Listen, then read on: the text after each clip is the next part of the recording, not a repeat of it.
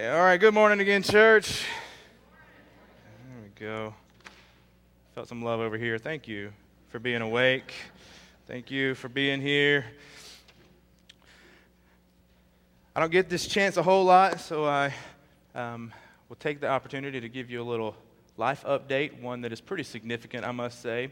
Uh, this past Thursday, me and my bride, we celebrated 15 years of marriage. now, you applaud either for like, oh, that's, that's, that's really, really great, or like, whoo, dude, you didn't blow it, good job. That's kind of how I feel. Like I didn't, I didn't, haven't blown it yet. Um, so, so thankful for the gift of my bride in my life. Um, thank you. There was a, we were able to get away for a couple of days, and it was thanks to some of the our friends here. So thank you guys for that. Um, uh, but one of the things that I love to remind the church of before, and it's so fitting for this time. Uh, I've done it before, and I mean, I think it's fitting maybe every time that we have an opportunity to speak. Just to remind you who you are. I want to remind you who you are as a jumping off point for us as we get into God's Word this morning together. And if you want to be turning there, we're going to be in the uh, book of Nehemiah. Um, we're going to skip across, skip a rock across Nehemiah, let it skip a couple times, and hopefully it's going to land in chapter four. That's the end that we'll be. We will be in chapter one at first, though. So if you just turn, open to the book of Nehemiah, but as you're opening that, um, I want to think there was a conversation with Peter and with Jesus that happens, uh, and we get to read it in Matthew. And they're talking, and, and Jesus is talking to him about the church. And he says that it is the, the church Nothing else, but it is the church that is when it is doing and it is acting the way that it was intended to do and act, that it is that church that the gates of hell itself cannot stand up against. And so, you and I in this room, who are sons and daughters of God, we are the church. And he is telling you and me that, that we are the most powerful force that is on this planet. It is not a man, it is not a nation, it is not a button, it is none of those things that is the most powerful thing on this planet. It is the church. And so I recognize anytime that I get to stand here, I am addressing the most powerful force that's on the planet, and I do not ever take it lightly. But I want you to know that that's who we are, and there is a great calling that comes with that kind of responsibility, that kind of power. There's a great calling, there's a great pressure that is put on the church. It is not just a gathering of people to come here and sing and have church, yes and amen, like we've already had this morning. Right? It's, it's not just this, but it is what we do as we leave out of here. It is what we do sometimes even just while we're here in serving and loving one another. So important that we do these things the way that God has called us to do them. And so as we move into the book of Nehemiah, a little bit of background. Some of you may know Nehemiah. Um, and this is just going to be a refresher, but some of you, you know what, let me, let me get you on board. Nehemiah, if there's a major theme that, is, that in Nehemiah, it is the restructure and rebuilding of Jerusalem, done by, um, in an incredible, miraculous kind of way. But they didn't just fall into place that way. So that is the kind of the major theme that takes place. And so the people of Israel, the Jewish people, man, they just they had, a, they had it rough. I mean, their history is just back and forth. I mean, they find themselves enslaved, and then they finally get out, and they, and they, they make it out, and, and then they wander around for a while, and then they find the, the place, and then eventually they get taken over again. Um, and so there's this, this the Babylonian exile, so they're taken over by the Babylonians. And then as they get released out of Babylonia, right? So uh, there was a guy named um, Cyrus that took that over. And so then they just kind of, they're able to get released and they go back home to Jerusalem only to find that it is just in ruin. It's just been destroyed. And that's where they're living. This is about 50 to 60 years before Jesus. And this is where they're at. And their life is just, it's not great. They don't have a lot of structure. There's not you know, a lot of commerce that's really happening. They're just surviving and they're scared and it's, no, it's not good. I mean, each day they're living in fear because of the people who are outside that are constantly taking full advantage of them. If they needed something, they would just come and raid them. A dude by the name of Sanballat. I don't know what kind of a name, but sounds like a dude that would come and raid Jerusalem because that's what he continually did. But there were several leaders like that that would just continually come and, and make this moment very difficult for the people in Jerusalem. And so, as, as we read God's word, aren't you amazed? Anybody love the Bible? Come on, like, you just love the Bible. Like, if you don't love the Bible, there's a good chance that you're not reading it. Because it is, it is amazing. Because you can really open it anywhere you want. Right? So, as I'm reading Nehemiah, it is unbelievable how it fits to where I'm at in life right now. It fits. I mean, like, how is the restructuring of a city fit with your life? Like, that's what God does. I know. It's weird, right? But that's why the Bible is so phenomenal that, that we can take a theme, and that's what I want to do is I want to pull out of the, what I believe that God has been able to, to show me because of the, the things that I've read and things that I've heard and where I'm at in my life. Like God speaks. And so anywhere you're at, the Bible is living. It is alive. It is amazing. So if you allow yourself to just dig into the word, wherever, is, wherever you're at in your life, God will speak to you. It will apply, it will fit. He will use the word to be able to guide you, navigate you wherever it is that He needs you to be. And that's my prayer for this morning as we dig into God's word that He will guide us and navigate us into more of what He wants us to be as His church so that this church knows what the church should be like and that this community would know what this church should be like. so, this book affirms in all way the importance that we are better together. Right? He, it, is, it is the epitome of the people coming and rallying together, but something a little bit deeper than that, something that kind of hangs in the balance is what I see is happening for the next generation. The next generation was hanging in the balance in this story, and I never really paid that much attention until I've like see it again, looking deeper into it. So let me give you this as a jumping off point for this. When we bond together, it has the potential to affect how the next generation sees God. When we bond together, we have the potential to impact and affect how the next generation sees God. Because don't you know that in Jerusalem that there were kids and there were teenagers? There were kids being born. People were still living right? So that is taking place. And don't you know that this is the life that they knew? Maybe some of them were part of exile, right? But, but don't you know that they were here in this moment of, of a lot of difficulty, living in fear, constant fear, that they possibly even got tired of hearing the stories of their, their parents and their grandparents' God.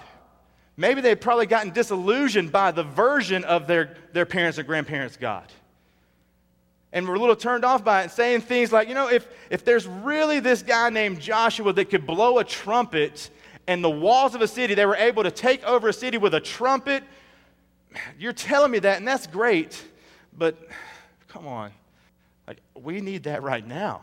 I need that God today. And you're telling me that there was this guy named Moses, all right? And, I mean, Joshua may have been like a middle aged guy, but Moses, like, that guy was seasoned, right? You can't call people old, especially in church. They get mad at you, right? So, so he was a really seasoned follower of Jesus, right? Following God. He was seasoned at it, and like he followed up until he went away. I mean, it was, all right, so come on. Like, we don't get to take a break. We don't get to say, I've done my time. That's not how, that's not how it works in God's economy. Like, if we are His, that's, that transaction for salvation, it wasn't just a charity gift, it was us giving our life to Him. Right? And so it's up until we don't have life anymore that we are giving to him. And so, so Moses, this old guy, raises a stick and parts the sea. Yeah, you want to tell me stories like that, but and that's great. I love hearing about God back in the day, but what about God right now? You want to tell me that there was a, maybe even a teenage boy that with a rock not just killed a guy, but like made an entire trained army flee in fear. you want to tell me these are great stories, but, but what happens when all of these things are being spoken over them about how great God used to be, and there's no evidence of how God, great God is today, then don't you know there's a lot of skepticism that starts taking place? They become skeptics. Like, yeah, I mean, I, I've, I are a skeptic, aren't you? I mean, like, I, I, I have a hard time sometimes believing that things are really, really true. I was like, man, you don't have to prove that. Let me, let me test if that's true or not. You, it's not true because I say it's true. It's not true because you say it's true. It's only true if it's true. So let's test the truth. Right? So that's what I'm after. I want to know the truth. So let's test these things. And that's kind of where, I, where I'm, I'm at. I'm, I'm a skeptic often. I'm cynical often. It's just in me. But I want to know that it's, that it's, that it's true. And, and don't you believe that they probably at some point was just like, because of their skepticism, they even would like start having conversations with their families. Like, you know, I don't want to go to Saturday school today, right? some of y'all get that. Um, there's this little lamb that I got, and I don't think that, I think he's cute. And I don't believe that I'm, I want to sacrifice this one. You know, like, I don't feel like, I don't even know that it's necessary. Like, you're saying that it is. I'm not really sure. I'm, I'm skeptical of that. So, so, this life that you're telling me that I need to live, I don't even know if I need to live it. So, I'm really skeptical of that. And, and please know that this is not just Jerusalem. Like, we have opportunities, right, with, with students, kids. Like, when you get them in a comfortable space to where they can really verbalize the things, they, there's a lot of doubt that is among us. There's a lot of doubt. And I'm, I am not afraid of doubt because I think doubt is the place where you find answers. But so when these things get verbalized, it's not a negative thing, but it is, but it's apparent. It is real. It is here. There, I, that God gets to have an opinion. We have, we have this, this often becomes a problem that God actually has an opinion. Like, man, he's supposed to just kind of let it just kind of become, you know, it's okay if it's this way. And we, let, we, want to, we want God to be compromising not actually have things that are absolute. We, we struggle in our culture with a God that has absolutes. That it is one way and that's the way that it has to be. I mean, I, I just feel like he should be able to call the shots of that since he created everything. And that we just need to get on board with him and quit trying to mold him into what we like, but us let him mold us into who he needs us to be. That's what, that's what we're doing. That's what it's for. Bless you. But we become, we become skeptics. And skepticism is very apparent and very real, but, but it gets a little bit worse. What makes it worse? What makes it worse? Hear this is that a lack of evidence actually validates the skepticism. A lack of evidence, a lack of truth, a lack of there actually being some proof that God is who He is. It validates skepticism. So people actually start believing they really don't need God. They really don't need church. We do, really don't need the things that you've called us to do to live spiritual lives. I mean, we've moved from the church, early church, they were together 24 7 to really, we moved to if people attend a service maybe once or twice a month, they feel like they're regular active attenders. There's a, there's a, dis, a distant cry between the, the hearts of those two things. Like, we want to be involved with another because this is the most important thing that we're going to be doing on this planet. What we do spiritually, our spiritual fingerprint that we leave with God's power through our lives is the most important thing that's going to happen with our lives. It's what's going to be left behind. It's not going to be, Jesus is very clear don't store up treasures on earth, store them up in heaven. He's very clear about that. And the only way that we're storing up treasures in heaven, that's spiritual. And he is clear that it is not about the physical things of this world that we so desperately want to build up and cling on to. But we also have students that end up saying things like on Sunday morning, I just don't think I want to go to church today. Now, that might be because they want to sleep. Mine do. But it could be because there's levels of like, I don't even know why that's even important. And the answer that we find to this is in the book of Nehemiah. Because there is a, another, there's a generation that is looking for some validation that what we are saying to be true is actually true. And the person of who God is is actually who He is. And that they get to recognize that there is a, a, God that loves. They need to know that they are loved. They need to know what it's like to be connected to their Creator and have the power of God following them and pushing them and guiding them. But they don't recognize these things when we choose not to lean in on who God has called us to be as a church, when we don't fill in the places that He's called us to fill in. So when we look, Nehemiah was a doer. he was a doer, and I, he believed this that a need seen was an assignment given. Because he got wind of this problem. And the first thing that he does is acts. But he acts in a very spiritual way. So the first thing that he does, all right, so he, he believed that there was a, if there was a need that has been seen, then that was an assignment given to him. Because don't you know, it's very easy for us to see a problem, to see a need, and then to just point it out. There's a problem over there. Isn't that easy for us to do? Man, don't you know that there's a problem over there? And then we can rally and talk about the problem that's over there and tell everybody else that there's a problem over there. But there's a chance that if you've seen a problem, there's a chance that you've seen the problem and that somebody else didn't see the problem. Because maybe God needed you to see the problem because you were part of the solution. Are you with me, church? Are we all together still? There's a reason that, that God, like if, if there's a carpenter that shows up into this room, he might see some problems and some flaws in the room that, you know what, I'm definitely not going to see because that's not what I do. Right? Why? Because that's where they're geared. That's where their mind's at. And so they will see things physically that way. So don't you know that if you recognize that there are spiritual things, spiritual problems, that God is probably prompting you, and that is how He pieces together the body you'll have a gift, and God's trying to show you you have this gift, and He wants to move you towards that. And then He has, hey, you have a gift up here. And then all the people are moving into their gifts, the problems they recognize, and say, hey, I'm not just going to point out the problem, I'm going to be a part of the, the solution to the problem. And then we all get together as the church and see what the church is all about. Then it is functioning in a way that the gates of hell, there's no, there's no, no stopping us. We become unstoppable when we recognize that it's not just something that we point out, but that we move into. Sure, there's, there's, there's no church that's going to be perfect. If you know that there's a church of perfect, don't join it. Right? I'm not going to go because I'll mess it up. There's no church. So there's obviously going to be problems within church, definitely outside in our community. Come on, can we point out that there's a lot of struggles and issues in the community? When we see these things, that is very, very possibly God calling us to this. So, the first thing that we need to do, I think lessons that we can learn from Nehemiah, the first thing we need to do is we want to name what's broken. Find the problem. What is the problem? Let's name it.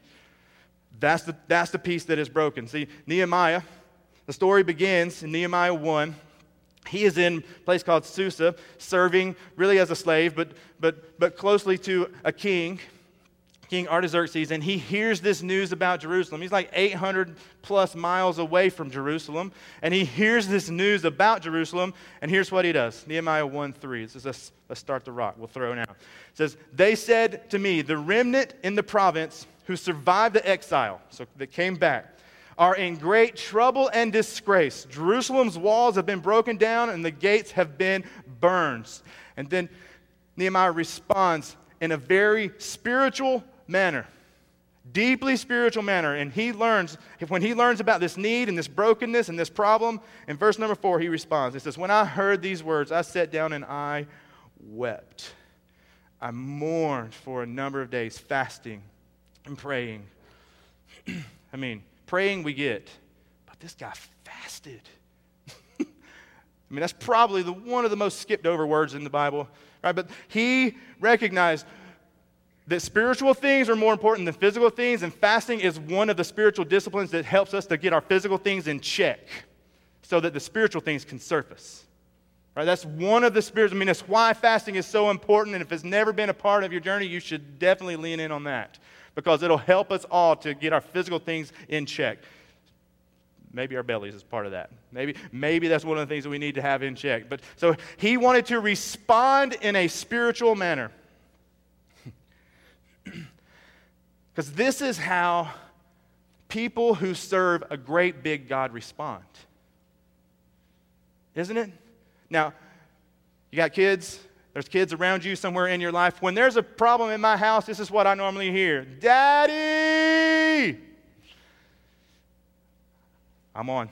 I got to go fix a problem. Something broke, or somebody touched somebody or got too close to somebody's space. I mean, I, so, so daddy to the rescue because there was a problem. But come on, isn't this exactly how we are to respond? When we recognize that there's a problem, I'm no match for this world's problems. They're big and they seem very daunting. So what should, it, what should we do? Daddy! Calling out to the one who steps over the enemy. Right? This is the one that we're calling on. We, we have to recognize that this is our first response. And this is what he does because he don't want to miss. God, what do you want me to do? I've heard about this problem. I don't want to just point out and say, somebody needs to go fix that. I'm not going to do that. I'm going to, I'm going to mourn for them, yes, and I'm going to fast and I'm going to pray. And, it, and for many of us, that would if it would have ended right there, we would have felt pretty good about Nehemiah, wouldn't we? Because what if you were able to say, Yeah, I fasted and prayed about that problem? Okay? That seems like it's a, just a really, really good thing to do, and it is. Don't get me wrong, it is. But we have to make sure that in our fasting, in our prayer, that God is not calling us to action. That God is not moving us in a direction that He wants us to go to be a part of the solution. It is not just something that we can check off of a box to say, like, right, I've prayed, all right, I even fasted. No, it is okay to expect God to do a miracle, but it is not okay to wait for one. It is okay to expect that He is capable of doing something unbelievable, but it's not okay to just sit back and be like, all right, God, I prayed for it, go do it. No, God, what do you need me to do? If you need me to do something, I'm in. It's, it's like rallying cry. It's, it's go time for, for God's people. And He's like, all right, there's a problem. All right, God, do you need me? Like, where, where do you send me? Here I am, Lord, send me. Let me go. Does that sound familiar? That is, that is language that God's people need to speak to Him. Yes, we fast, and yes, we pray for the problems, but we don't just end with them. Because sometimes the answer is you. Because sometimes that's what God is saying. The answer is, is you and to me. And if the church is inactive to the problems that arise in our community, then we forfeit the credibility that we would have in the community. Please hear that the church is inactive to the problems that are in this community, then we forfeit our credibility. The church, we, I think we've said this, like here's a sobering question. It's like if the church were to not be here, would the community really feel it? Like, come on. The answer to this is if we do this part right, then absolutely the church would, the, this community would be devastated because God's people are the answer to the problems because we carry salvation. We carry all that is God, and it is all that this world needs and that is on us, church. So we must look internally. so, moving down, Nehemiah does something in verse number 11. It's just one part of this. It's very significant. It says, At this time, I was the king's cupbearer. He does two things right here. Two things. he was pointing out not just who he was, but who he wasn't. Nehemiah is pointing out not just who he was, he's letting us know, because he, he's writing this, like, hey, at this time I was the king's cupbearer. He was letting not just who he was, but, but who he was. He wasn't, he wasn't a priest, right? He wasn't, he wasn't a pastor. It was like, hey, now, all right, I've gotten the call, so of course, you know, the, the hired paid professionals, they're the ones that have to go do it. No, he wasn't one of those. He was a cupbearer to the king. and, and really, in, in many respects, he was disposable. Because like he was, if anybody was going to poison or kind of go after the king, like he was the one that's going down first. Right? But get this, he was also a little valuable to the king because like they didn't want him to get a cold. They didn't want him to be sick because the king's drinking and eating after him. right? So he had a little bit of value to the king. So, so even in this time, as a cupbearer, like, so know that our place, that what we're supposed to do for the kingdom of God has really nothing to do with our profession. It's not about what we do. It's really about how God has blessed each of us. And so that he took what he had and he leveraged it for the kingdom of God. And that is exactly the, what we have. We must leverage God's blessing over us over our lives. If we have a little bit of status, we have a little bit of influence. You might have influence over a lot of people, you might have a deep influence over a few people, but if whatever it is that you have, those are the blessings that God has put on you that you can use and leverage for the kingdom of God. If you have resources, if you have privilege, if you have knowledge, if you have connections, if you have finances, then all of these things, every blessing that God has given us, can be used for spiritual gain and the, and the furthering of the kingdom of God, which is, again, the most important things that we're going to ever do on this planet. In my seat, in my role, I get to partner with people who say these phrases Hey, I'm a pilot. I will be happy to teach high schoolers. hey, I'm a mom, and I will be glad to lead a small group of girls. I'm a business owner, and I will be glad to form a, a greeting team that makes students feel welcome. I'm a teacher, and I went and gave up part of my summer that I may be able to go on conference with students because these are people, it's not their profession, but it's what they saw as a need. Come on, don't y'all know that there's needs? When you, and when you recognize there's needs and you lean in on them, you get to see a part, be a part of the change that is taking place in students' lives, in communities' lives, in children's lives, in a class's lives wherever it is that you see the problem that you lead on, you get to be a part of that solution and you get to be the one that's speaking. Your life then becomes a place that is resonating stories what God is doing. And that's what that's who we get to be.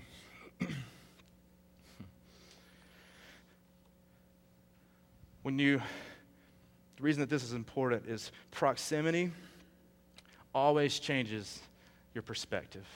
When you get close to something, anybody have like one of those awareness banners somewhere, maybe on your car. Like this, this is like the little little banner. Some of them are for, for cancer, some of them are like autism. They all the, there's there's just thousands of them. You know what I'm talking about? Just the little the little banners, the little ribbons. Or the reason that people have those. It would be very easy for people that have not been impacted to just not know what they are. Because sometimes I see one, it's like, oh, what is that one? I don't, I don't know. I've not seen that one. But that person, they had been close to that problem. They've been close to that that struggle, and so it is close to them. They are now a person that is like rallying for, hey, people need to know about this problem, and they want to be a part of the solution now. Because when you get close to an issue, it gets close to you. How many of you ever been on a mission trip? Yeah, so the ones who've gone and been away, whether that's like foreign or like next door, like where you've been on missions, you start recognizing and seeing the needs of something because you've gotten close to the needs. And so you start feeling like, man, I want to, I want, I see that this, people need to know about this, right? This is how it works. This is, this is what I'm talking about. That we have to sometimes just get close to the problem so that we can be a part of like rallying the support that is needed or being what we need to be for that problem to even know exactly what we can even do for that problem. I don't imagine that Nehemiah's like, oh, I got, I got, I know exactly how to rebuild this city. He's a cupbearer. Don't think that, I think he just went and it's like, I'm going to figure it out because I need to go. God is calling me. He's, he's let me see this and I, it is time for me to go. There's something to recognize as we get close now to chapter 4 and let this rock sink and land a plane. All right? One thing I want us to see is yes, we are better together, and how we do this is going to impact how a generation sees God. How we do this talking about being called to do what God has called us to do is going to impact how a generation sees God. But recognize this truth is that everybody that Nehemiah needed to rebuild this, this town was already in the town. Everybody that he needed to rebuild the town was already in the town. many, of the, many of the same people that had been in this community were the same ones that had been doing nothing. The, the community doesn't just need someone else. This community doesn't just need someone else, it needs you, it needs me. We're the answer. We have to be very careful that we don't try to outsource God's kingdom's work. The church's work is not for the government to do. It's not. The government wouldn't have to do anything, I think, if the church was really hitting on all cylinders. Come on, and so then we get to argue about what they are doing and what they shouldn't be doing, and we point fingers at the problems of that when really, if we think about it long enough, the problem's probably a lot closer to home. and we need to own that we can be a part of the solutions because we can show love. God has called the church to be love to the community, not the government necessarily to be love to the community, but that we would be the love to the community that they need. We are the church. so, what Nehemiah ends up doing next, probably a stroke of genius. I find it to be just genius. And this is where I really felt my spirit just, just kind of connect with what he was doing. He rallied families and parents to a higher sense and level of responsibility. Read this. He describes it with this scene Nehemiah 4, verse 13 and 14. He says, So I stationed people behind the lowest sections of the wall at the vulnerable areas. I stationed them by families with their swords and spears and bows. After I made an inspection, I stood up All right, let me pause. Let me pause. Let me pause. Pretty sure Nehemiah went and painted half his face blue for this. Because this was a speech. Right? He was ready for this. He was, he was, I mean, I mean you can feel it, right? Because he's writing this. And so he's like, I stood up, right? I stood up and I said, nobles and officials and the rest of the people, don't be afraid of them. Don't be afraid of all the people that are coming over on us. Right? Saying like, because they were continually being bombarded by people.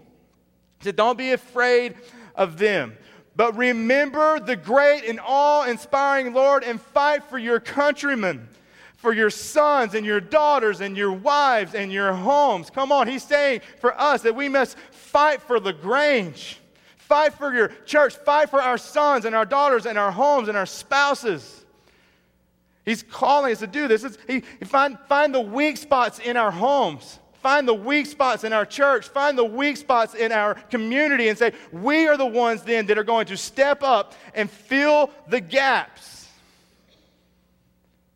He's called us to be the ones that steps up. and So, so come on, parents, grandparents, we got some, some GGs in here, some pop pops. You know who you are? Like I had a Mati who stood in the gap for me. I remember go walking into her house and could hear her praying in the other rooms for me. It was amazing. I can still hear her voice standing in the gap on my behalf, on my family's behalf, on my brother's behalf. I could hear her praying my name out loud. I'm like, I still remember that there was a woman that was standing in the gaps for me. So come on, this is exactly what God has called us to do. That we are to stand in the gaps for our families, to recognize it's the spiritual things that we need to care about for our families way more than the physical things. And that we find these problems, we recognize that we point them out we name what is broken. We don't just expect there to be a miracle in, in, something, but we are part of the miracle. And then we leverage everything that we can because we know how important it is that we do everything that we can to make a difference in it. Because we're that passionate about it. We get close to it and then we find out and know that we have, really have all that we need right here to make it happen. Have everything that we need. We are to be the gap fillers.